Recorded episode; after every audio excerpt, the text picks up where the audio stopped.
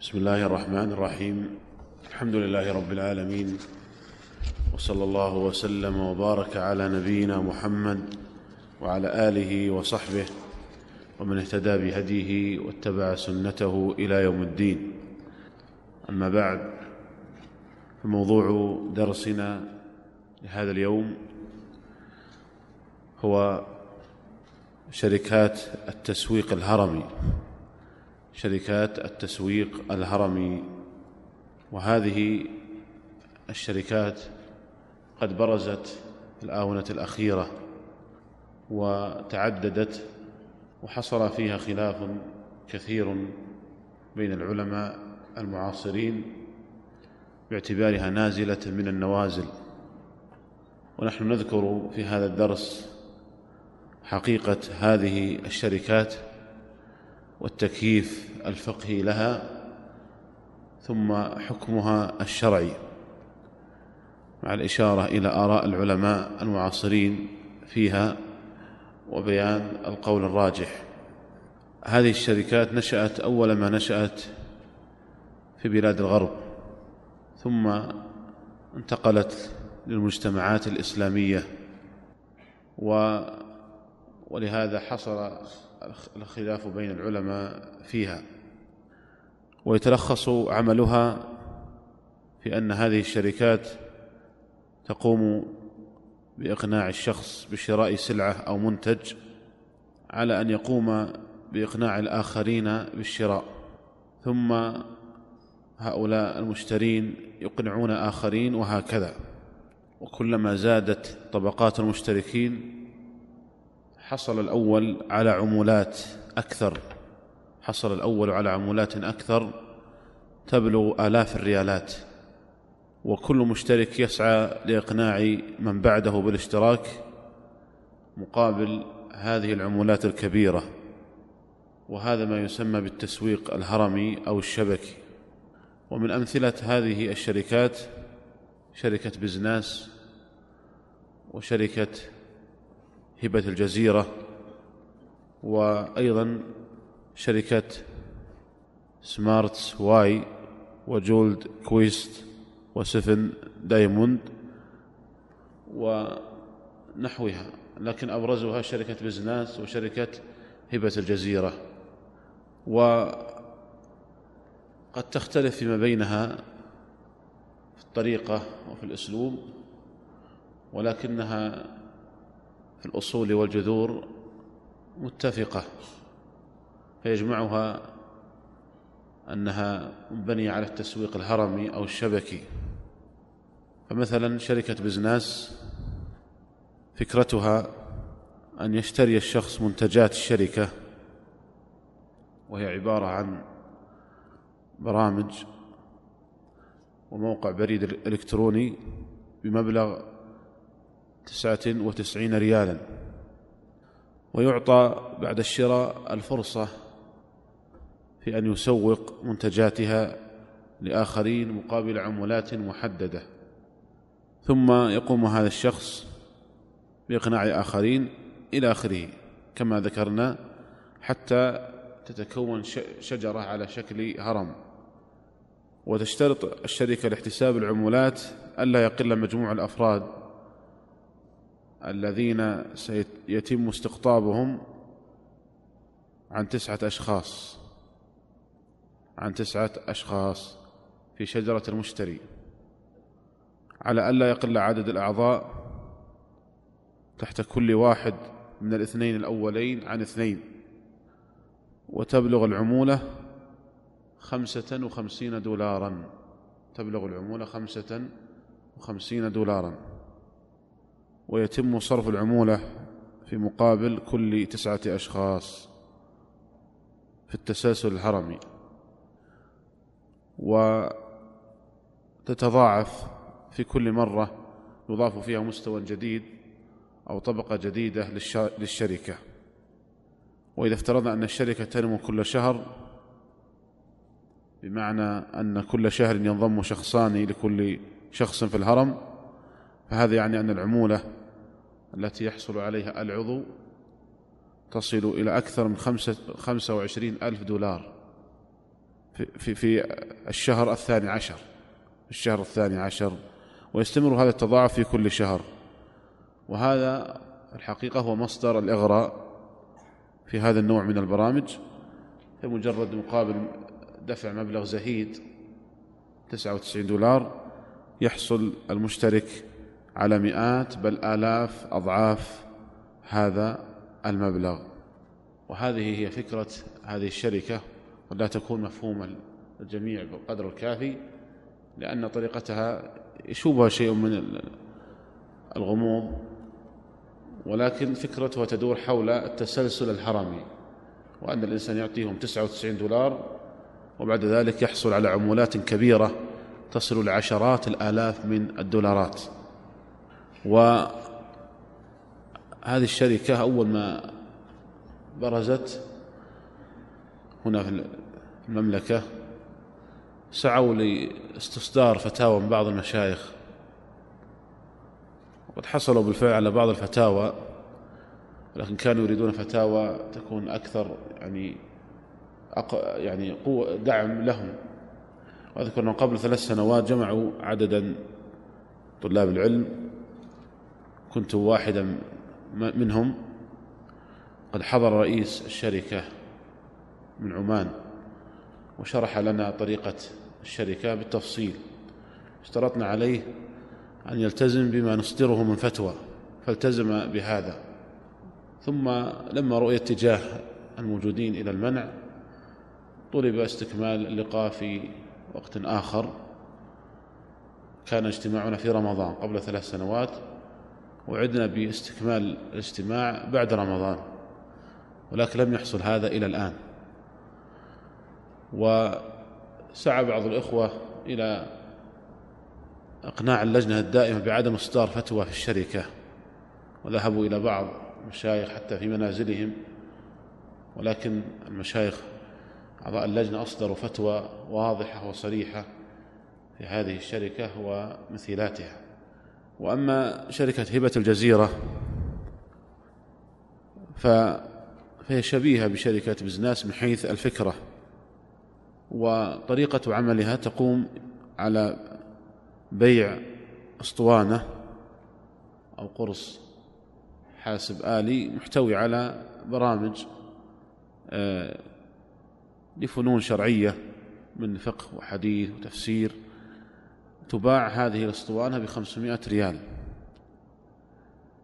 وكل شخص يتسوق من هذه الشركة فإنه يندرج تحت اسمه عدد من المشترين. وبمجرد اكتمال أربعة مشترين تحت هذا الشخص فإنه يستحق مبلغ ستمائة ريال. بمجرد اكتمال أربعة مشترين تحت اسمه يستحق ستمائة ريال مكافأة من الشركة. والمتسوق ليس ملزما بإحضار هؤلاء الأربعة. أما إذا أحضر المتسوق عن طريقه أشخاصا يرغبون في التسوق فإنه يستحق عن كل شخص مبلغ قدره 75 ريال. و وإذا اكتمل تحت المشتري 340 متسوقا فإن هذا المست... المست... المتسوق الأول فإن المتسوق الأول يستحق مبلغا قدره 42 ألف ريال وخمسمائة ريال. إذا اكتمل تحت المشتري ثلاثمائة وأربعون متسوقا فإن المتسوق الأول يستحق مبلغ قدره اثنان وأربعون ألفا وخمسمائة ريال. هبة من الشركة. وتجميع الثلاثمائة والأربعين متسوقا مسؤولية الشركة لا المشتري. يعني أنك مجرد أن تشتري هذه الأسطوانة بخمسمائة ريال قد تحصل على عمولات تصل إلى اثنين وأربعين ألف خمسمائة ريال. ويعتبرون أن هذا هبة من الشركة. يقولون أنت اشتريت هذه الأسطوانة لتنتفع وتستفيد منها. وهذه عمولات على كونك أتيت بمشتري من بعدك أو حتى لو لم تأتي بأحد فإنك تستحق أيضا عمولات وهذه العمولات إذا تراكمت تصل إلى 42500 ريال. إذا هذه صور هذا النوع من التسويق التسويق الهرمي. كما ذكرت هذا النوع من الشركات يعتبر نازلة من نوازل لأنها لم تكن معروفة في المجتمعات الإسلامية من قبل. ومن هنا اختلف العلماء المعاصرون في حكمها على قولين. القول الأول المنع وأن هذا النوع من الشركات محرم شرعا. وإلى هذا ذهب أكثر العلماء المعاصرين وصدر به فتوى للجنة الدائمة. صدر به فتوى من اللجنة الدائمة للبحوث العلمية والإفتاء. القول الثاني الجواز ثم اختلف أصحاب هذا القول فمنهم من أجازها مطلقا من غير قيود ومنهم من قيدها بأن تقدم الشركة خدمات حقيقية نافعة وليست صورية ومنهم من قيدها بشرطين. الأول أن تبيع الشركة المنتج بسعر السوق أن تبيع الشركة المنتج بسعر السوق. والثاني أن يكون المشتري لهذا المنتج بحاجة إليه وراغبا وراغبا فيه. ونأتي لأدلة كل قول ثم نبين القول الراجح. ولعلنا نبدأ بالقول الثاني وهم القائلون بالجواز. فعللوا قولهم بالجواز بأن الأصل في العقود الحل والإباحة وأن ما ذكر من عمولات يحصل عليها المشتري قد تصل إلى أكثر من أربعين ألفا إنما هي مبنية على حق السمسار وهو الوسيط بين البائع والمشتري فهي مقابل سمسرة. هذه العمولات مقابل سمسرة.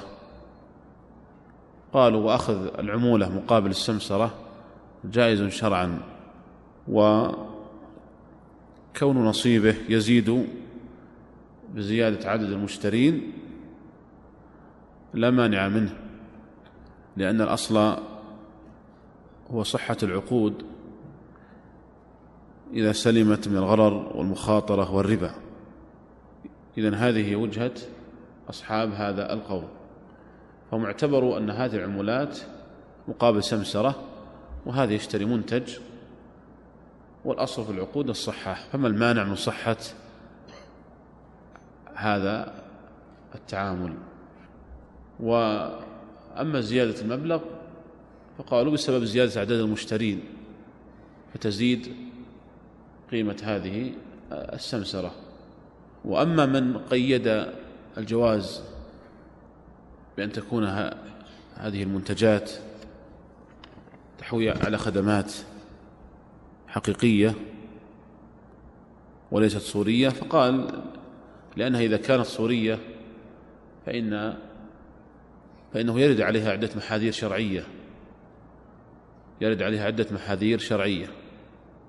من الربا والغرر وغيره. وأما من قيد ذلك بالشرطين بأن تكون الشركة تبيع المنتج بسعر السوق وأن يكون المشتري راغبا في ذلك فقال لأن هذه العمولات تكيف على أنها هبة إذا تحقق هذان الشرطان. أن هذه العمولات إذا تحقق هذان الشرطان تعتبر هبة من الشركة. فإذا كانت الشركة تبيع المنتج بسعر السوق كان المشتري راغبا في شراء المنتج فإن ما زاد على ما أعطي المشتري بعد ذلك يعتبر هبة من الشركة. والواقع أن هذا التقييد مؤداه للقول الأول. مؤداه للقول الأول. لأن الشركة في الواقع لا تبيع المنتج بسعر السوق.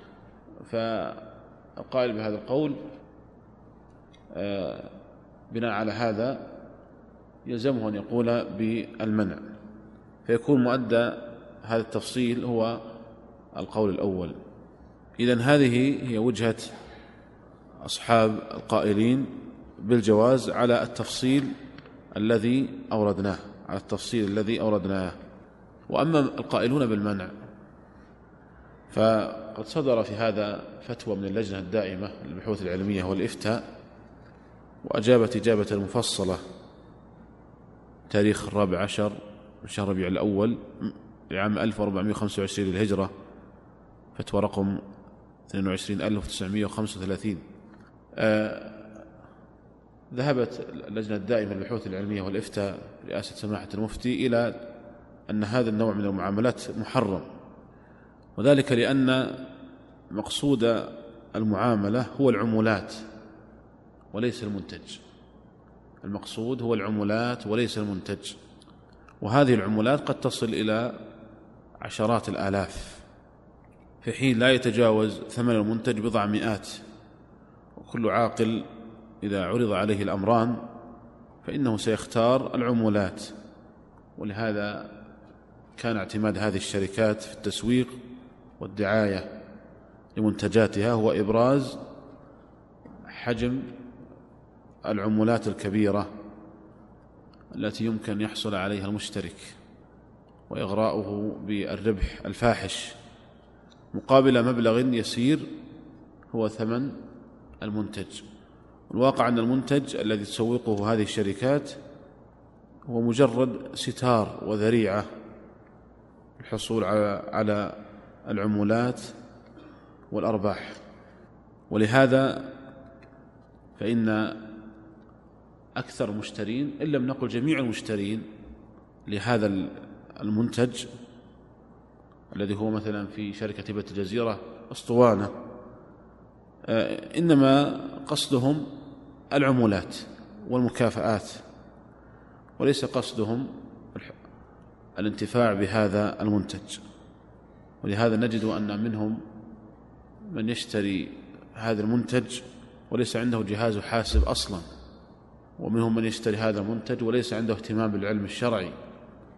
بل قيل إن من المشترين من يشتري هذا المنتج وهو لا يتحدث اللغة العربية لأنه الغرض هو الحصول على العمولات بل قيل إنه أيضا إن منهم من ليس بمسلم أصلا.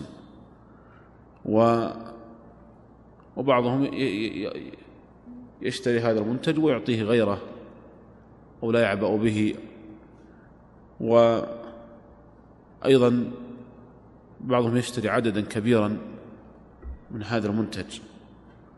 حتى ذكر أن أحدهم اشترى بأكثر من مئتي ألف.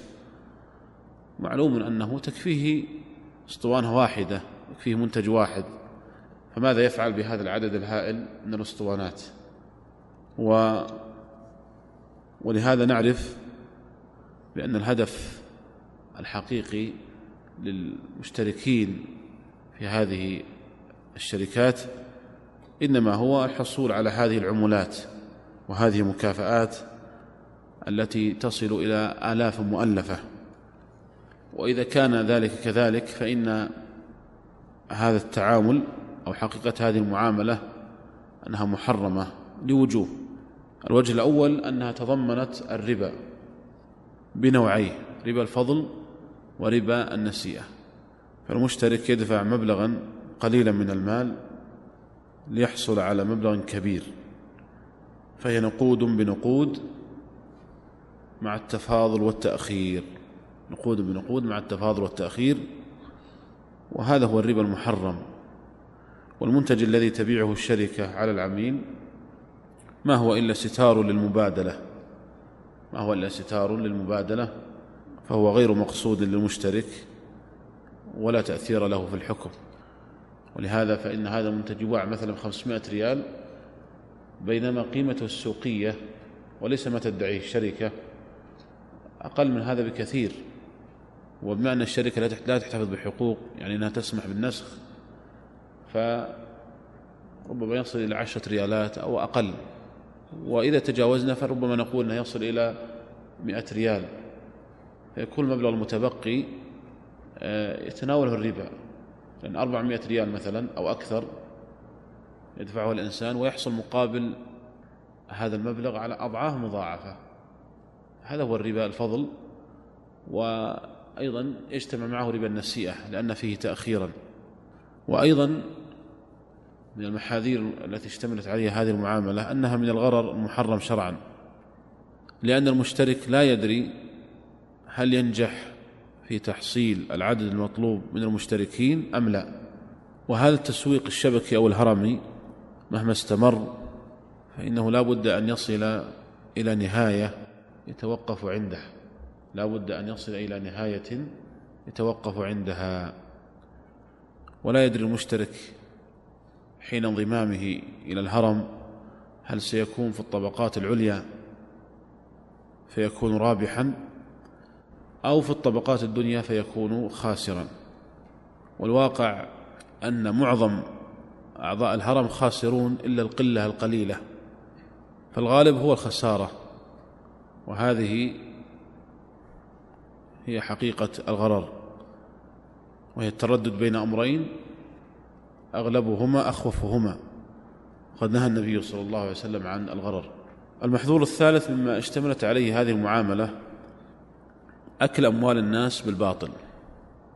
أكل أموال الناس بالباطل حيث لا يستفيد من هذا العقد إلا الشركة ومن ترغب إعطاءه من المشتركين. بقصد خداع الآخرين. وقد قال الله تعالى يا أيها الذين آمنوا لا تأكلوا أموالكم بينكم بالباطل. ولهذا نجد أن بعض الدول الغربية منعت هذه هذا التعامل إذا كان بدون منتج. فعملت هذه الشركات واحتالت ووضعت هذا المنتج ليكون غطاء وستارا ليحميهم من الملاحقة القانونية في بلاد الغرب. ثم انتقل إلى بلاد المسلمين بهذا آه، التصور. رابعا اشتملت أو تشتمل هذه المعاملة على الغش والتدليس والتلبيس على الناس من جهة إظهار المنتج وكأنه هو المقصود في المعاملة والحال خلاف ذلك. ومن جهة إغرائهم بالعمولات الكبيرة ومن جهة إغرائهم بالعمولات الكبيرة التي لا تتحقق غالبا. وهذا في الحقيقة من الغش المحرم. قد قال النبي صلى الله عليه وسلم من غش فليس منا. فهذا النوع من التسويق في الحقيقة يصنف من حيث المبدأ ضمن صور الغش والاحتيال التجاري. وقد تناولته كتب ودراسات وأبحاث تحذر من هذه الشبكات والوهم والتغرير التي توقع أتباعها وتأتيهم من جهة الطمع وتجعلهم يحلمون بالثراء السريع مقابل مبالغ محدودة يبذلونها. وهي في نهاية الأمر تصب في جيوب أصحاب هذه الشركات والمنظمات. ولا يحصد الأتباع سوى السراب. ولذلك كما أشرنا هناك قوانين العديد من دول العالم التي تمنع من التنظيم الهرمي أو التسويق الهرمي بشكل أو بآخر. وعلى سبيل المثال هيئة الأوراق المالية بباكستان حذرت الناس من التعامل مع شركة بزناس العاملة هناك وقالت في تحذيرها أن الشركة المذكورة تطلع بممارسات غير مشروعة وتحايلية وغير أخلاقية كما أن هناك شركة شبيهة بشركة بزناس تعمل في نفس المجال اسمها سكاي بز وهي مقرها الولايات المتحدة ولها فروع في العالم. هذه الشركة قد رفعت وزارة التجارة الأمريكية ضدها قضية. تتهمها بالغش والاحتيال على الناس. رفعت وزارة التجارة الأمريكية قضية ضدها بتهمة الغش والاحتيال على الناس. وصدر قرار المحكمة بإيقاف عمليات الشركة وتجميد أصولها تمهيدا لإعادة الأموال إلى العملاء وهي شبيهة بشركة بزناس. فإذا إذا كان هذا عند دول الغرب أنهم يصنفون هذه الشركات من شركات الغش والاحتيال التجاري.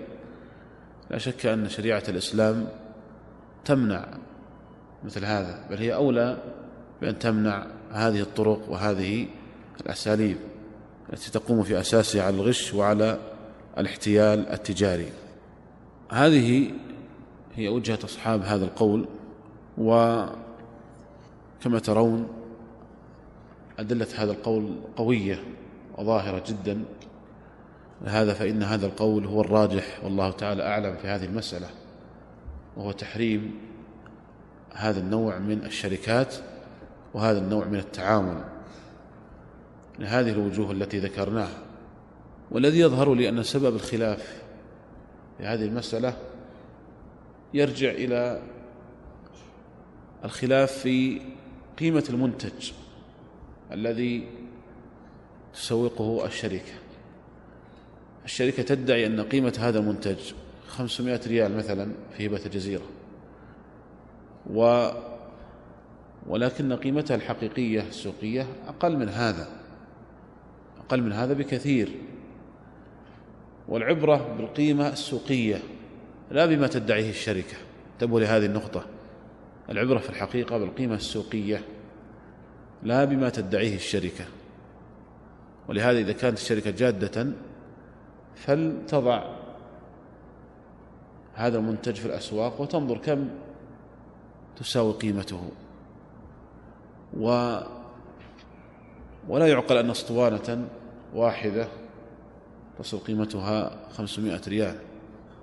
وعلى كل حال لو كانت قيمته السوقية تصل إلى هذا لكان هذا مقبولا ولكان القول بأن ما زاد على ذلك مقابل هبة أو سمسرة قد يكون مقبولا. ولكن الإشكال هو أن هو في هذه النقطة أن قيمة القيمة الحقيقية السوقية لهذا المنتج لا تصل لما تباع به في الأسواق. فترد هذه هذه المحاذير. ترد هذه المحاذير. والقائلون بالجواز يقولون أن قيمة هذا المنتج هذه قيمة السوقية. ولكن هذا ليس بصحيح. هذا ليس بصحيح. ولهذا أجاب أصحاب القول الأول هم قائلون بالمنع على القائلين بالجواز بأن هذه العمولات مقابل السمسرة قالوا بأن هذا غير صحيح. إذ أن السمسرة عقد يحصل بموجبه السمسار على أجر لقاء بيع السلعة. هذه حقيقة السمسرة. عقد يحصل السمسار بموجبه على أجر لقاء بيع السلعة. وأما التسويق الشبكي فإن المشترك في الحقيقة هو الذي يدفع الأجر. هو الذي يدفع الأجر لتسويق المنتج. كما أن السمسرة مقصودها تسويق السلع حقيقة وخلاف التسويق الشبكي فإن المقصود هو تسويق العمولات وليس المنتج. تسويق العمولات وليس المنتج. فالفرق إذا بين السمسرة وبين التسويق الشبكي ظاهر. وأما القول بأن هذه العمولات من قبيل الهبة فلا يسلم أيضا. ولو سلم فليس كل هبة جائزة. لو سلم بأن هذه العمولات من قبيل الهبة ليس كل هبة جائزة. فمثلا الهبة على القرض ربا. كل قرض جر نفعه فهو ربا. الهبة على القرض قبل الوفاء فإنها تكون ربا. أو الهبة بعد الوفاء المشترطة تكون ربا. وكذلك أيضا هدايا وهبات العمال غلول. وهبة الموظف لرئيسه في العمل محرمة. و فليس إذا كل هبة تكون مباحة. وهذه العمولات إنما وجدت في الحقيقة لأجل الاشتراك في التسويق الشبكي. فمهما أعطيت من الأسماء سواء كان هدية أو هبة أو غير ذلك فلا يغير ذلك من حقيقتها شيئا. والحاصل أن هذا النوع من التعامل أنه يشتمل على محاذير من الناحية الشرعية. وإذا كانت بعض الدول غير المسلمة تمنع منه فالأولى أن يمنع مثل هذا التعامل في المجتمعات الإسلامية. أنه يقوم في الأساس على الغش والتغرير والخداع وإغراء الناس ببذل مبلغ زهيد والحصول مقابل ذلك على أرباح كبيرة. فتقوم هذه الشركات في الأساس على هذه الفكرة. ثم أيضا أي إنسان عاقل يعتقد أنه لا يمكن أي إنسان عاقل إذا تأمل هذه المعاملة فإنه سيدرك أنه لا يمكن لشركة تجارية هدفها الربح أن تبيع منتجا بمئة ريال أو خمسمائة ريال وتهب الناس هبة لوجه الله تعالى وهذه الهبة تصل إلى أكثر من 42 ألف 500 ريال. هل هذا معقول؟ أي إنسان يدرك بعقله وفطرته أن هذا غير ممكن لأن هذه شركة تجارية هدفها الربح. فحينئذ لا تكون هذه الهبات هبات محضة. تريد منها هذه الشركة الثواب والأجر من الله عز وجل والإحسان إلى الناس. فإن هذا ليس بخلق لمثل هذه الشركات. ولهذا فإن مثل هذه العمولات آه، تشمل شيئا من التغرير والخداع والالتفاف واللعب على الناس حتى تحصل من ورائهم على الأموال الكبيرة. والمبالغ العظيمة ويبقى هذا المشترك ينتظر ما وعد به من هذه الأرباح وهذه الألوف المؤلفة التي ربما يحصل عليها أول المشتركين وهم فئة قليلة ربما لا تصل إلى عشرة بالمئة. وأما بقية المشتركين فإنهم لا يحصلون على شيء. ولهذا نقول إن هذا النوع من من التعامل وهذه الشركات قائمة على الغش والتغرير والخداع فهي محرمة شرعا. وما ظنك بشركات ولدت ونشأت وترعرعت في بيئات كافرة تقوم في أساسها على الربا والميسر؟ هل تظن مثل هذه الشركات تكون تأتي إلى المجتمعات الإسلامية وتكون موافقة للشريعة الإسلامية؟ ولهذا ينبغي يعني طلاب العلم الحذر عندما ترد مثل هذه الشركات وهذا الأنواع من التعاملات وعدم الاستعجال في الفتية فيها إلا بعد التأمل والنظر. يعني بعض الإخوة يتعجل في الإجابة. ف ومثل هذه الشركات تفرح بمثل هذه الفتاوى وهذه الإجابات وتبرزها. وربما نشرتها في الصحف وبينت أن تعاملها أنه شرعي. وجعلت هذه الفتوى دعاية لهذه الشركة. وهذا يؤكد ما ذكرناه في أول درس من أهمية الفتوى الجماعية في النوازل وفي القضايا المعاصرة لأنها أقرب إلى التوفيق وإلى إصابة حكم الله ورسوله من الفتوى الفردية التي ربما يفوت المفتي فيها يعني بعض الأمور أو ينقصه بعض التصور. هذا هو ملخص الكلام في هذا النوع من الشركات.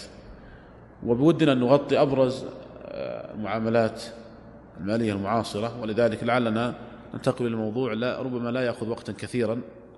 لعلنا ننتقل لموضوع آخر ربما يعني لا يأخذ منا وقتا كثيرا.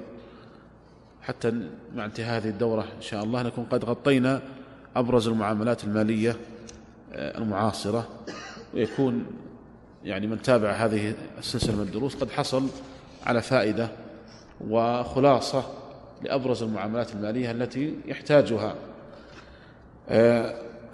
الموضوع آه، الآخر الذي نريد أن نتحدث عنه هو بطاقات التخفيض بطاقات التخفيض. وحقيقة هذه البطاقات هو أن بعض الجهات المؤسسات وغيرها تقوم بإصدار بطاقة للتخفيض مقابل رسم مقابل رسم مالي ويحصل من منحت له هذه البطاقة على تخفيض لدى بعض المحلات والمؤسسات التجارية. وكذلك ربما بعض الفنادق والمطاعم والمستوصفات والصيدليات وتعطي الجهة التي منحت هذا التخفيض تعطي صاحب البطاقة دليلا بأسماء المحلات والمؤسسات وربما المستوصفات التي يشملها هذا التخفيض. والغالب أن هذه المحلات لا تأخذ من هذه الجهة لا تأخذ شيئا وإنما تخفض لهؤلاء الحاملين لهذه البطاقات باعتبار أنهم عملاء فغرضهم من هذا التخفيض كسب أكبر عدد من العملاء ووضع اسم اسم هذه الشركات في الدليل الذي تصدره هذه الجهة. وفي معنى هذا بطاقة المعلم أو المعلمة التي يؤخذ عليها رسوم التي يؤخذ عليها رسوم ويحصل المعلم أو المعلمة على تخفيضات لدى بعض المستوصفات بعض الفنادق والمطاعم والمحلات التجارية. وفي معنى هذا أيضا بطاقات التخفيض التي تصدرها بعض المستوصفات مقابل رسم معين وعلى أن حامل هذه البطاقة كلما تردد على هذا المستوصف يحصل على تخفيض. ورأيت بعض المكتبات التجارية أيضا تصدر هذا هذه البطاقات أيضا مقابل رسوم معينة. فما حكم هذه البطاقات؟ نقول أولا لو أن هذه البطاقات خلت من الرسوم فإن هذا هذه لا بأس بها. إذا خلت هذه البطاقات من من الرسوم فإنها لا بأس بها. كما لو مثلا أصدرت بطاقة المعلم بدون أن يبذل المعلم أي رسم. ولكن باعتبار أنه معلم ويعطى هذه البطاقة فيذهب بها إلى بعض المحلات والمستوصفات والمكتبات فيحصل على خصم. فإن هذا لا بأس به لأنه ليس فيه أي محذور شرعي. غاية ما في الأمر هو أن هذه المحلات آه، تعاونت مع الجهة التي يتبعها صاحب البطاقة وقامت بتخفيض منتجاتها لهم. وهذا لا حرج فيه وليس فيه ربا ولا جهالة ولا غرر ولا ميسر والأصل في معاملات الحل والإباحة إذا بطاقة التخفيض إذا خلت من دفع رسم من صاحب البطاقة فإنه لا حرج فيها. وأما إذا اشتملت على دفع رسوم مالية من أصحاب البطاقات فإن هذه محرمة فإن هذه محرمة ويترتب عليها عدة محاذير شرعية. قد صدر بها فتاوى من اللجنة الدائمة للبحوث العلمية والإفتاء وحاصل هذه الفتاوى أن بطاقة التخفيض المذكورة التي يدفع صاحبها رسما ماليا أنها محرمة لأمور.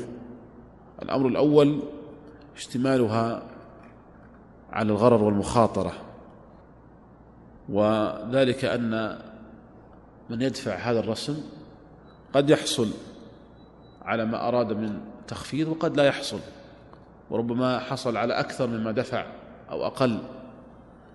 وهذا هو معنى الغرر ويبذل مالا وقد يحصل على أكثر من هذا المال وقد يحصل على أقل من هذا المال وقد لا يحصل, وقد لا يحصل على شيء. ثانيا أيضا من المحاذير الشرعية التي تترتب على بطاقات التخفيض اشتمالها على الربا.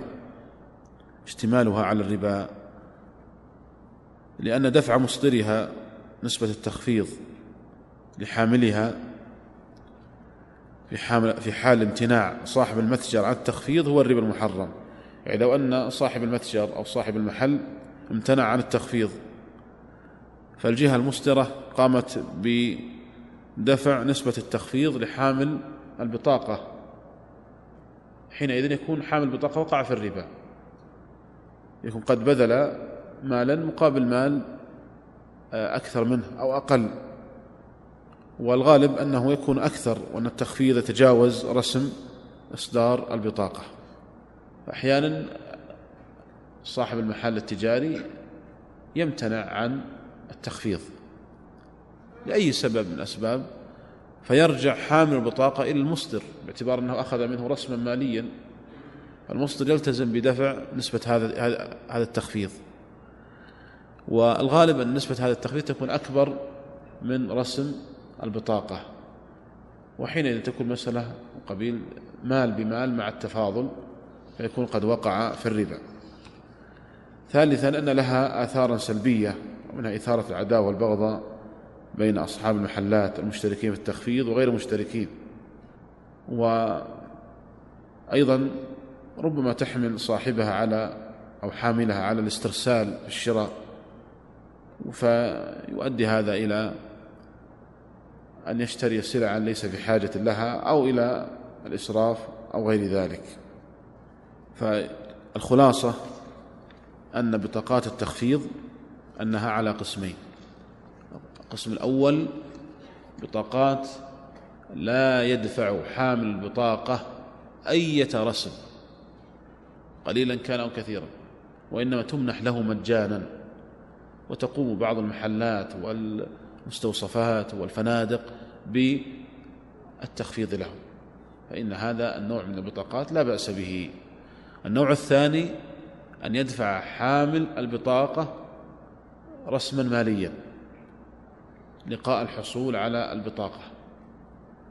فإن هذا محرم لما يشتمل عليه من الغرر والجهالة ولما قد يشتمل عليه أيضا من الربا. لما قد يشتمل عليه أيضا من الربا. ولهذا فإن هذه البطاقة هذا النوع من بطاقات التخفيض محرما من الناحية الشرعية فيما يظهر والله تعالى أعلم. ونكتفي بهذا القدر وما تبقى من الوقت نجيب في عما تيسر من الأسئلة. قبل أن نجيب عن يعني الأسئلة الواردة آه، يبدأ اليوم الاكتتاب في شركة المراعي. وقد سمعتم في هذا فتاوى مختلفة فمنهم من أجاز بعض المشايخ أجاز الاكتتاب فيها وبعضهم منع. الواقع أن هذه الشركة نشرت قوائمها المالية في الصحف وقد اشتملت على 535 مليون قروض ربوية. 535 مليون قروض ربوية من بنوك تجارية. يعني بنسبة 22% أو أكثر. وهذا قد نشر في الصحف.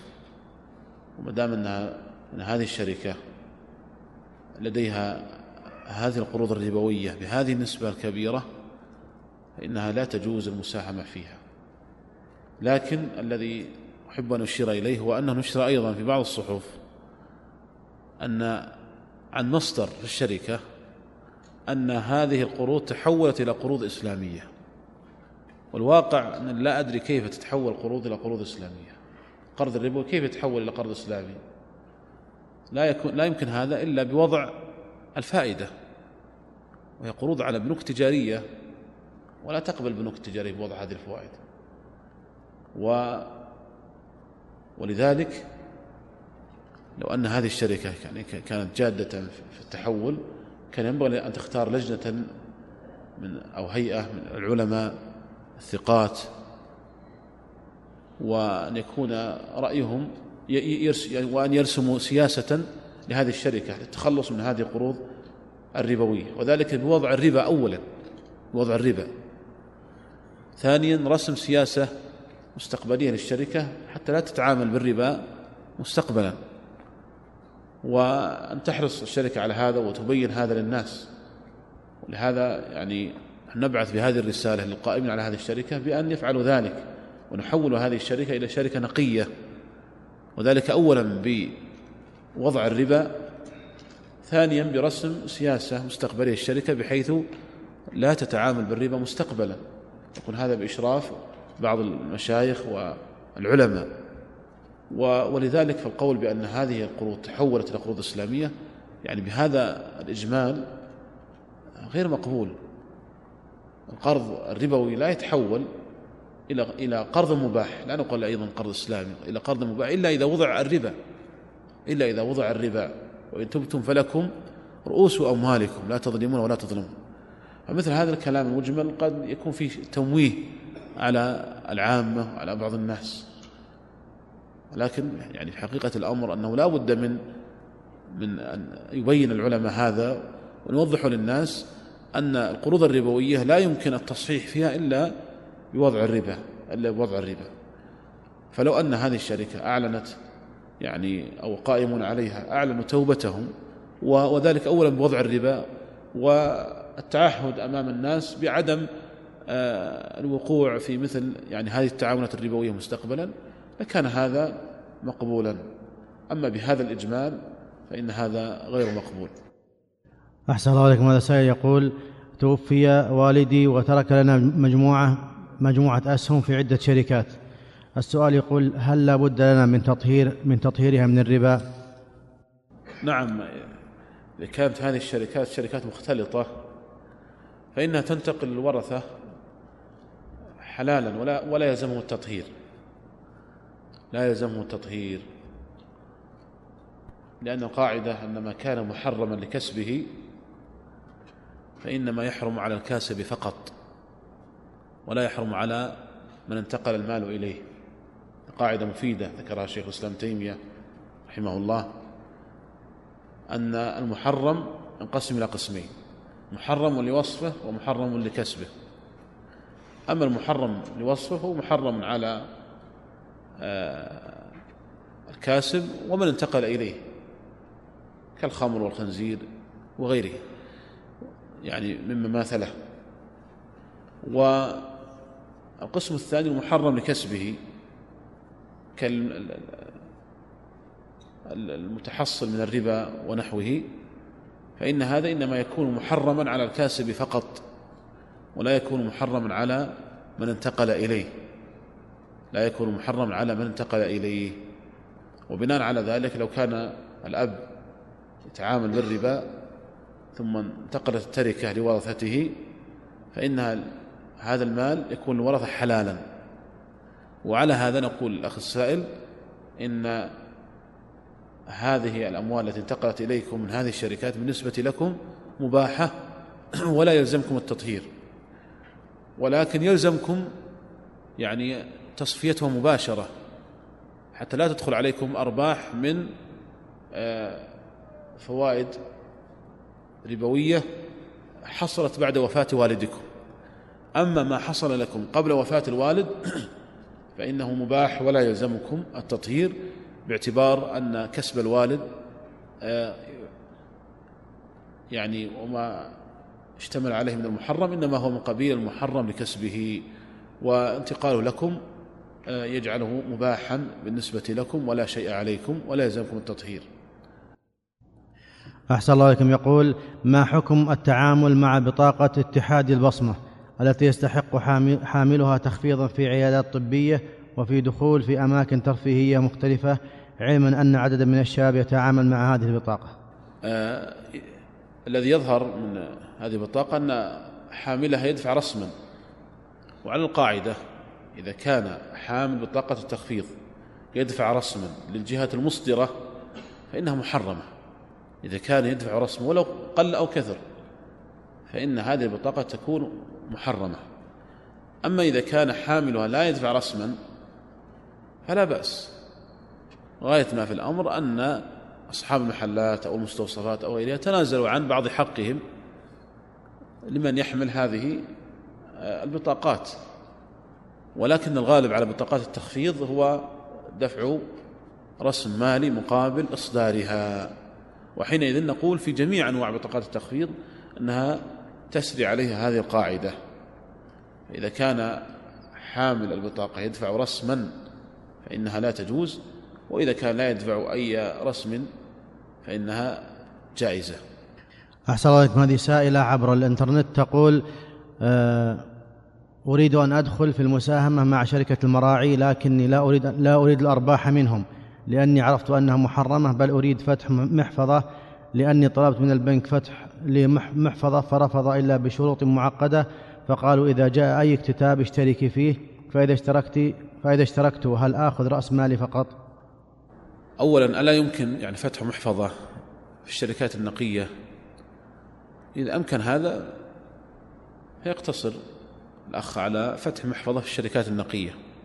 فإنه يوجد الآن أكثر من عشرين شركة. نقية ولا تتعامل بالربا وهي الآن في تزايد ولله الحمد. هي الآن في تزايد. ونأمل خلال السنوات المقبلة أن تصبح جميع الشركات شركات نقية. قد كان قبل سنوات لا يوجد ولا شركة واحدة ثم قبل ثلاث سنوات وجد ثلاث شركات فقط والآن أصبحت تزيد على عشرين شركة. والمجتمع في الحقيقة مسؤول بالدرجة الأولى يعني عن دعم هذه الشركات ومقاطعة الشركات غير النقية. وينبغي يعني التعاون على البر والتقوى والتواصي بين أفراد المجتمع على أن تدعم هذه الشركات النقية ونشجع القائمون عليها. وتقاطع الشركات غير النقية. و ولهذا نقول الأخ السائل إن أمكن تفتح محفظة في الشركات النقية فلا بأس بهذا. وأما تدخل في شركة آه، تعلن صراحة أنها اقترضت بالربا لأجل فتح محفظة فلا أرى أن هذا مبرئا للذمة. وأنت لست مضطرا إلى فتح محفظة أن تيسر لك أن تفتحها الحمد لله. وإلا لست يعني مضطرا إلى هذا. وهذه نقطة يا أخوان مهمة يعني بعض الناس كأنه يعتبر أن الاستثمار أنه أمر ضروري أنه لا بد منه. هذا ليس بصحيح. الاستثمار أمر كمالي. إن تيسر الإنسان يستثمر بطريقة مباح الحمد لله إن لم يتيسر ليس ملزما بالاستثمار. وينبغي أن يحرص المسلم غاية الحرص على كسب الحلال يكون تعامله مباحا وأن يبتعد عما فيه شبهة. النبي صلى الله عليه وسلم يقول إن الحلال بين وإن الحرام بين وبينهما أمور مشتبهات لا يعلمهن كثير من الناس. فمن اتقى الشبهات فقد استبرأ لدينه وعرضه ومن وقع في الشبهات فقد وقع في الحرام. وأرى أن أنه في السنوات الأخيرة ولله الحمد حصل عند الناس وعي بالنسبة للشركات المساهمة. يعني أذكر قبل مثلا عشر سنوات ما كان أحد يسأل عن الشركات النقية والشركات غير النقية وهل هذه الشركة المساهمة عندها قروض أو ليس عندها قروض؟ لكن ولله الحمد الآن أصبح كثير من الناس يسأل فأصبح عند الناس وعي. وهذا الوعي سوف يعني تكون آثاره حميدة بإذن الله عز وجل وسوف يشكل وسيلة ضغط على القائمين على هذه الشركات حتى يخلصوا هذه الشركات من الربا. وسبق أن شرحنا هذا بالتفصيل في ثاني درس من هذه السلسلة من الدروس وذكرنا كلام العلماء في حكم الشركات المساهمة التي أصل تعاملها مباح ولكنها تتعامل بالربا. تتعامل بالربا إما إقراضا أو اقتراضا أو استثمارا. وذكرنا أن للعلماء في المسألة رأيين وأن القول بالمنع مطلقا أنه هو الذي عليه أكثر العلماء المعاصرين. ولو ولو كان الربا بنسبة واحد بالمئة وأن هذا هو الذي عليه المجامع الفقهية مجمع الرابطة ومجمع منظمة المؤتمر وهو الذي عليه اللجنة الدائمة للبحوث العلمية والإفتاء. و وأن هذا هو هو القول الذي آه، تؤيده الأدلة والقواعد الشرعية فيما يظهر والله تعالى أعلم. وذكرنا أن من قال بالجواز آه، استندوا إلى قواعد ذكرها العلماء لكن لا تنطبق على هذه المسألة لأن المساهم في الحقيقة آه، يساهم بمال وعمل وليس بمال فقط بمال وعمل ولكن هذا العمل لا يباشره وإنما يوكل غيره في القيام عنه به. فأنت عندما تساهم في شركة من الشركات جميع أعمال الشركة تنسب إليك. جميع أعمال الشركة تنسب إليك لأنك أحد ملاك الشركة في الحقيقة. وحينئذ إذا كانت الشركة تتعامل بالربا إقراضا أو اقتراضا فأنت بين أمرين إما أن ترضى أو لا ترضى. فإن رضيت فقد رضيت بالربا. وإن لم ترضى فواجب عليك الإنكار والتغيير. فإن عجزت واجب عليك الخروج. أما أن الإنسان يبقى في شركة وهي وهو يعلم بأنها تتعامل بالربا الذي آذن الله تعالى فيه بالحرب فما الذي يسوغ هذا؟ ولو بنسبة واحد بالمئة. ولو بنسبة واحد بالمئة. لأن هذه النسبة ولو قليلة سوف تنسب لك أيها المساهم فما حجتك أمام الله عز وجل؟ والنبي صلى الله عليه وسلم لعن آكل الربا وموكله وكاتب وشاهديه حتى مجرد شهادة على الربا فقط. موجبة للعنة. فكيف بمن يمارس الربا ولكن ليس مباشرة وإنما بالوكالة؟ لا شك أنه أشد ممن يشهد على الربا أو يكتب الربا. فإذا نقول إن هذه الشركات التي تتعامل بالربا لا تجوز المساهمة فيها ولا الدخول فيها. ونعود لسؤال الأخ ونقول إذا أمكنك أن تفتح محفظة في الشركات النقية وهذا في ظني أنه متيسر. فلا حرج في هذا وأن يكون تعاملك مع الشركات النقية.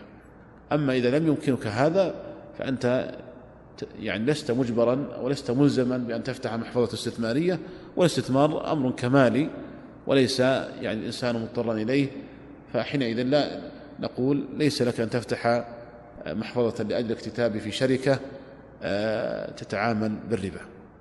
أسماء الشركات النقية موجودة في نشرت في بعض المواقع. الانترنت موجودة في بعض المواقع الإسلامية ومعروفة لدى كثير من الإخوان وممكن يعني الذي لا لا يمكن معرفة هذه المواقع أن يتصل بي في وقت آخر ويمكن أذكر له بعض المواقع الإسلامية التي آه، توجد فيها اسماء هذه الشركات. لكنها بكل حال موجودة هو منشورة في أكثر من موقع حقيقة. استناقلها مواقع الإنترنت. من يعني بعض الإخوة طلاب العلم الذين قاموا بدراسة هذه آه، القوائم المالية للشركات وصنفوا الشركات بناء على هذا إلى شركات نقية وشركات مختلطة. أحسن الله عليكم. هذا شيخ آه، أخ من المغرب مقيم في هولندا يقول سؤالي حول الرهن. يقول عندنا في المغرب ما يسمونه بالرهن وهو أن ترهن بيت لمدة معينة وبعدها تخرج من البيت ويعيد لك صاحب البيت المال الذي أعطيته من قبل.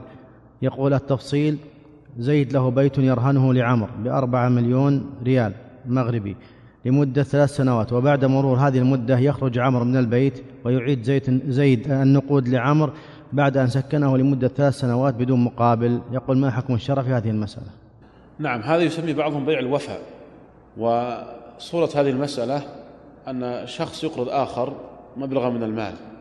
وحتى يضمن حقه يرهنه شيء كما ذكر أخ السؤال يرهنه مثلا بيته. يسكن في خلال هذه المدة حتى يعيد له القرض. فإذا عاد له القرض بعد ثلاث سنوات أخذ هذا بيته وهذا أخذ قرضه. استرد قرضه وذاك أخذ بيته. وهذا محرم لأنه من قبيل القرض الذي جر نفعا. كأن هذا يقول أقرضني على آه، أن آه، أسكنك بيتي لمدة ثلاث سنوات. وهذا محرم لأن كل قرض جر نفعا فهو ربا. وهذا النوع من التعامل يسمى بيع الوفاء وموجود من من قديم وهو محرم ولا يجوز. وذلك لأنه يعتبر من قبيل القرض الذي جر نفعا. ولهذا نقول إن القرض إن إن القرض لا يجوز أن يؤخذ عليه رهن إلا إذا كان الرهن لا ينتفع به. لو قيل هل يجوز أن يؤخذ على القرض رهن نقول هذا فيه تفصيل. فإن كان هذا الرهن لا ينتفع به جاز وإلا لم يجوز لأن القاعدة أنه لا يجوز الانتفاع بالقرض كل قرض جر نفعا هو ربا. وذلك لأن صورة القرض في الأساس صورة ربوية لكن الشريعة استثنتها إذا كانت مبنية على الإرفاق والإحسان والتكافل. فإذا أصبح يراد به المعاوضة رجع القرض إلى إلى أصل صورته. هو أن أصل الصورة صورة الربا أنها في الأصل هي صورة ربوية. و فمثلا لو أتى إليك شخص وقال أقرضني عشرة آلاف ريال قلت له أنا أقرضك لكن أرهني سيارتك. هل يجوز هذا؟ نقول هذا فيه تفصيل. إن كان المرتهن لا ينتفع بالسيارة أوقفها عند بيته لا ينتفع بها وإنما فقط رهنها من أجل توثقة هذا القرض. فهذا لا بأس به. أما إن كان هذا المرتهن ينتفع بهذه السيارة يقضي عليه حوائجه وينتفع بها فيصبح هذا القرض من قبيل القرض الذي جر نفعا يكون محرما. نعم. أحسن الله لكم يقول هل يجوز استعمال بطاقات المعلم لأجل التخفيض علما بأنني لم أدفع أي مبلغ للحصول على هذه البطاقة؟ وهل يجوز استعمال البطاقات التجارية للحصول على التخفيض إذا كانت من دون أي مبلغ وحصلت عليها دون مقابل؟ نعم إذا كانت بطاقة المعلم أو غيرها يحصل عليها الإنسان بدون دفع أي رسم فإن هذا لا بأس به فإن هذا لا بأس به. لأن غاية ما في الأمر أن هذه المحلات آه، تتنازل عن بعض حقها لبعض الناس. وهذا لا مانع منه. وكونها تتنازل لبعض الناس دون بعض لا مانع منه لأن الإنسان حر في بيعه وشرائه. فغاية ما في الأمر أن هذه المحلات أو المستوصفات أو الفنادق أو غيرها تتنازل عن بعض حقها لبعض الناس لمن يحمل هذه البطاقة. وهذا في الحقيقة ليس فيه أي محذور شرعي. ليس فيه ربا وليس فيه جهالة وليس فيه غرر وليس فيه ميسر. والأصل في المعاملات الحل والإباحة. غاية ما في الأمر أن هذه المحلات تنازلت عن بعض حقها. تنازلت عن بعض حقها. الإشكال عندما يؤخذ رسم على حامل هذه البطاقة. وبطاقة المعلم الذي يظهر أنها كانت في السابق يدفع رسم على أصدارها. كما ظهر هذا من الفتاوى الموجودة. فإن الفتاوى التي بعثت للمشايخ في اللجنة الدائمة وغيرهم يذكر المعلمون أن أنه يؤخذ رسوم على إصدار هذه البطاقات لكن يبدو أنهم نبهوا على هذا فأصبحت يعني مثل هذه البطاقات لا يؤخذ عليها رسم على كل حال نحن نذكر القاعدة نذكر القاعدة وعليها تطبق يعني أحد المسائل. فنقول البطاق بطاقة التخفيض سواء كانت بطاقة المعلم أو غير المعلم إذا كان يؤخذ رسم مقابل إصدارها فإنها تكون محرمة. أما إذا كان لا يؤخذ عليها أي مقابل فإنه لا بأس بها. أحسن الله لكم. يقول هل يجوز شراء مجموعة عملات نادرة أو قديمة بسعر أو أقل أو أكثر؟ نعم هذه العملات النادرة أو القديمة إذا كانت لا يتعامل بها الآن أبطل التعامل بها ترك الناس التعامل بها ولم تعد أثمانا فإنها حينئذ تصبح من قبيل عروض التجارة تصبح من قبيل عروض التجارة ولا بأس بأن تباع بأكثر أو أقل لأنها كسائر عروض التجارة. أما لو كانت هذه العملات لا زالت يتعامل بها وأنها أثمان وأقيام للسلع والبضائع فإنه لا يجوز لا يجوز أن تباع وتشترى بجنسها إلا مع التماثل والتقابض وبغير جنسها إلا مع التقابض. لكن الذي يظهر من سؤال الأخ أنها, أنها يعني أن هذه العملات أنها قد قديمة ونادرة بحيث لم تعد أثمانا وأبطل التعامل بها. وبهذا الاعتبار نقول إنها قد أصبحت قبيل يعني العروض وحينئذ لا بأس بأن تباع بأكثر أو أقل. يقول ما هو حكم بيع السيارات عن طريق التأجير المنتهي بالتمليك؟ وهل هناك صورة مباحة؟ وما هي شروطها؟ نعم هذه المسألة سبقا خصصنا لها درسا. لعل الأخ السالم يحضر هذا الدرس. خصصنا لها درسا في هذه السلسلة من الدروس وتكلمنا عنها بالتفصيل. وذكرنا أن هناك صور ممنوعة وصور جائزة في التأجير المنتهي بالتمليك. وأن الضابط في المنع أن يقع البيع والتأجير في وقت واحد وفي عقد واحد وأن الضابط في الجواز أن يقع البيع بعد التأجير بحيث يكون بعده زمانا ويكون التأجير حقيقيا لا صوريا ويعد المؤجر المستأجر بأن يبيعه السلعة أو يهبه إياها وعدا غير ملزم وأنه بهذه الصورة تجوز. وأما الصورة الأولى فإنها لا تجوز أن يقع التأجير والبيع في وقت واحد. ولذلك بإمكان بالإمكان أن تصاغ صيغ هذه العقود صياغة شرعية صحيحة بحيث آه، يسلم الذي يريد هذا التعامل من الوقوع في المحظور. وهذه الشركات أيضا التي تتعامل بالتأجير المنتهي بالتمليك أو التأجير مع الوعد بالتمليك ينبغي أن آه، تعرض هذه العقود على فقهاء حتى يقوموا بصياغتها صياغة صحيحة ويحصلوا على غرضهم الذي أرادوا مع عدم الوقوع في المحظور.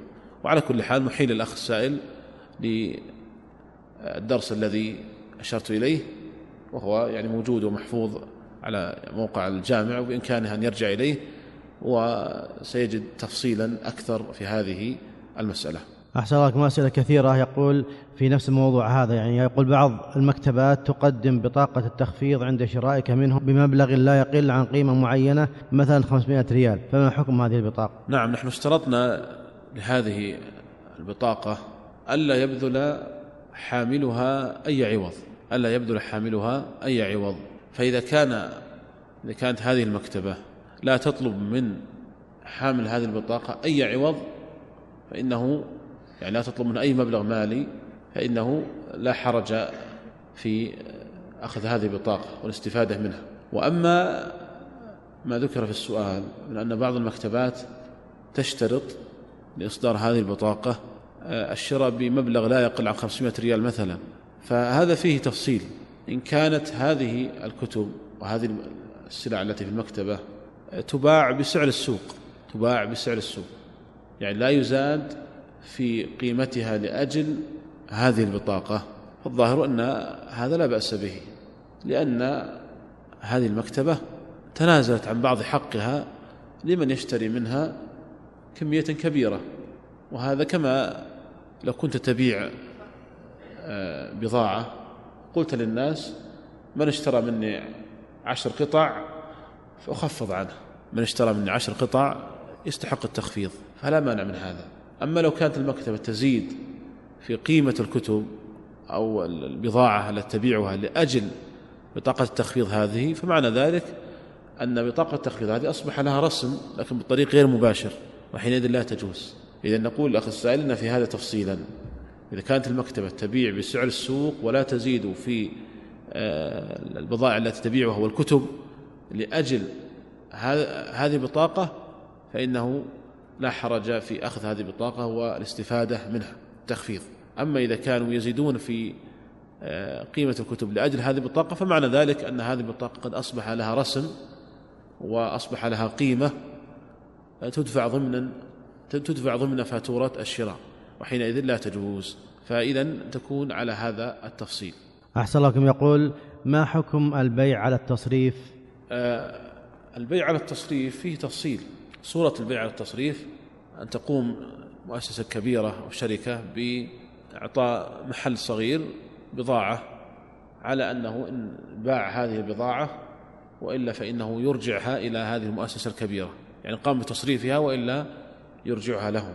مثل الألبان مثل الصحف ونحو ذلك. هذا فيه تفصيل في الحقيقة. هل نعتبر صاحب المحل الصغير هذا هل نعتبره مشتريا أو نعتبره وكيلا؟ مثلا في في الصحف أو في الألبان أو العصائر أو غيرها. هل نعتبره مشتريا أو نعتبره وكيلا؟ إذا كان وكيلا فالأمر ظاهر ما في إشكال في التصريف. لا إشكال في ذلك. لأنه مجرد وكيل عن صاحب المؤسسة الكبيرة أو صاحب الشركة وكيل بأجرة وكيل بأجرة. كما لو كان عندك بضاعة ووكلت أحد الناس بأن يبيع لك هذه البضاعة أو بعضها بأجرة معينة. أما إذا كان صاحب المحل آه، مشتريا فحينئذ إذا اشترى هذه البضاعة وحصل التفرق مكان التبايع لزم البيع لزم البيع وليس له حينئذ أن يرد هذه البضاعة على الشركة أو المؤسسة الكبيرة. والظاهر من من حال المحلات أن المحلات الصغيرة تشتري هذه البضائع وهذه السلع أو الصحف أو الألبان أو غيرها. وبدليل أن الضمان يكون على صاحب المحل التجاري الصغير.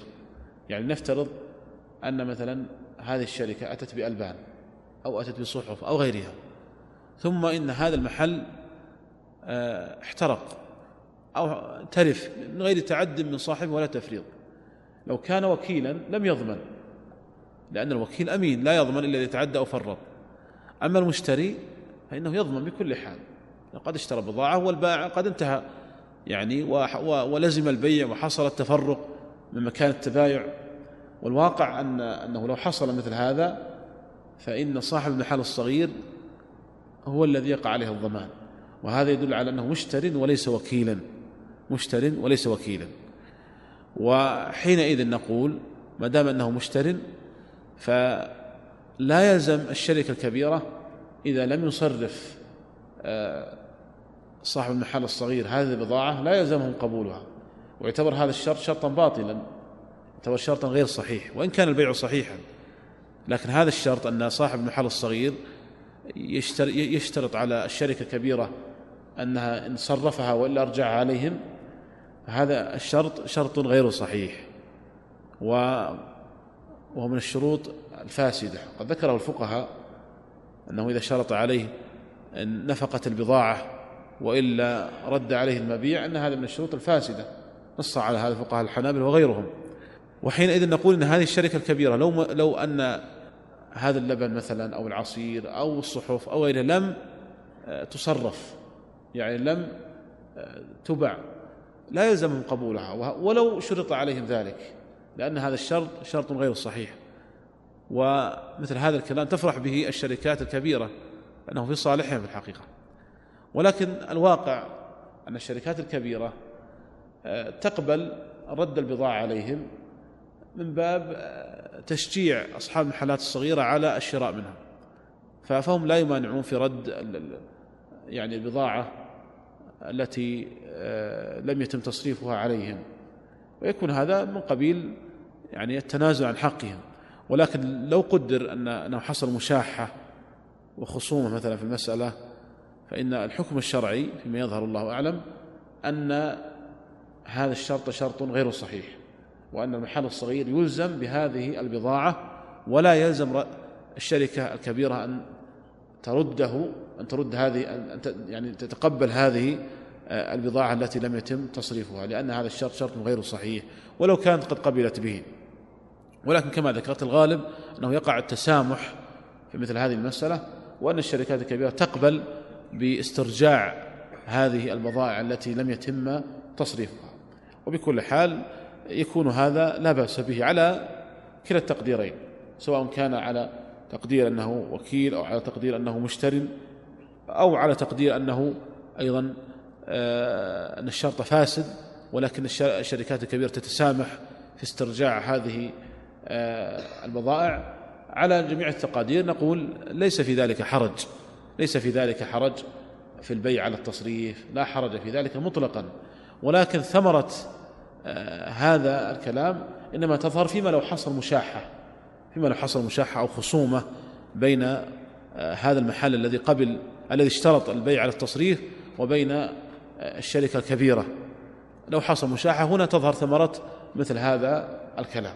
وإلا ما دام أنها الأمور مبنية على التسامح وعلى يعني قبول البضاعة التي لم يتم تصريفها فيكون الأمر فيه سعة والحمد لله. أحسن الله لكم يقول اشتريت علاجا بمبلغ 39 ريال وتسعين هللة وأخذ صاحب الصيدلية أربعين ريالا ببطاقة صراف فهل في ذلك شيء؟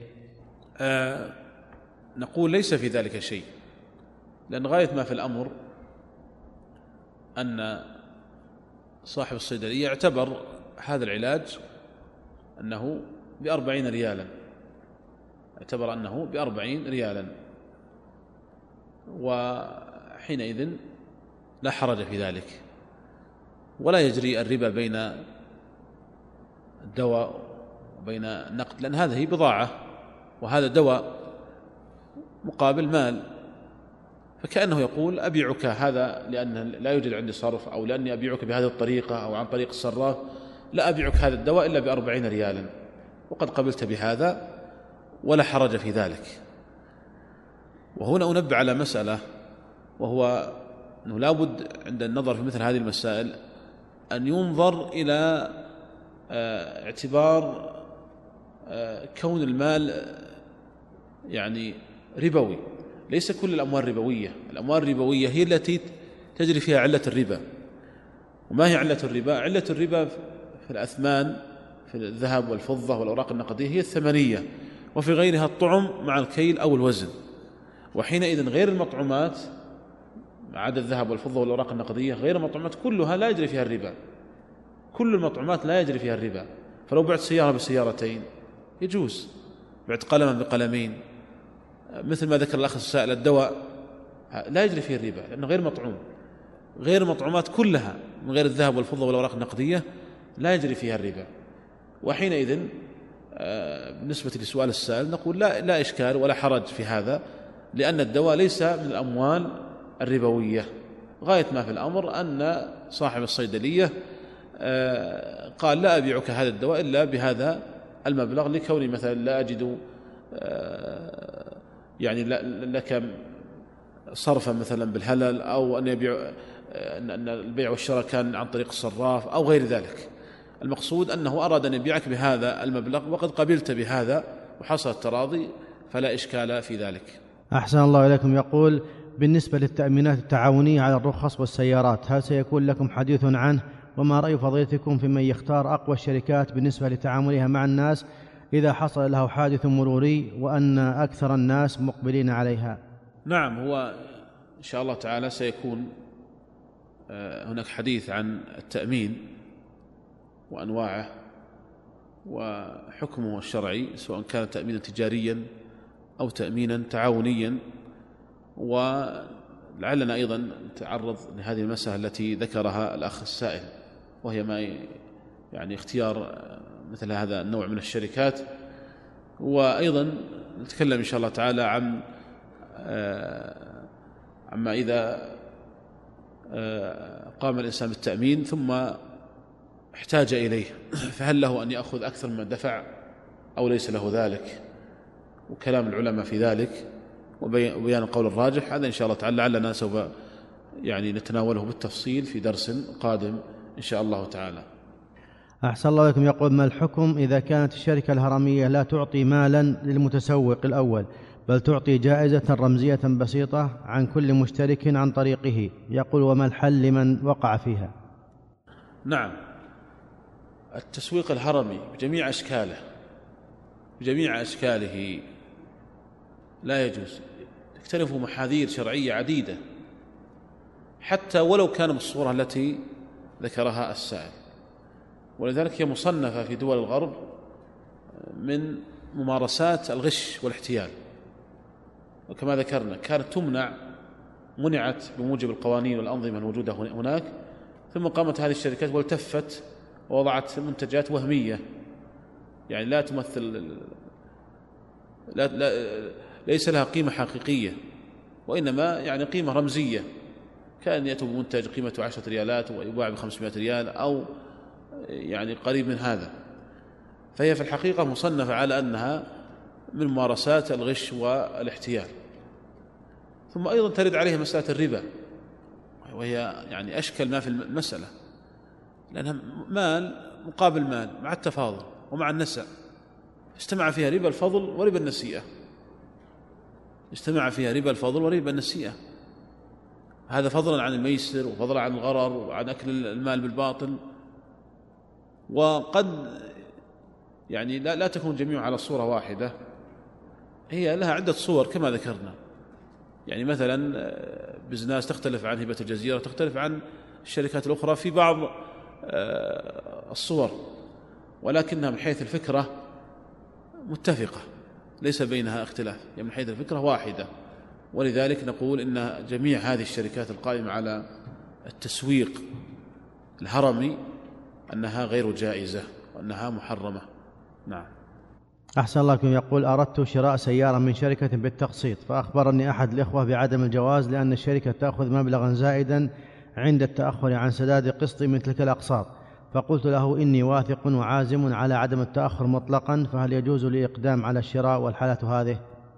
أولا نقول ليس لهذه الشركة أن تأخذ غرامة عن التأخر عند التأخر السداد وهو ما يسمى بالشرط الجزائي.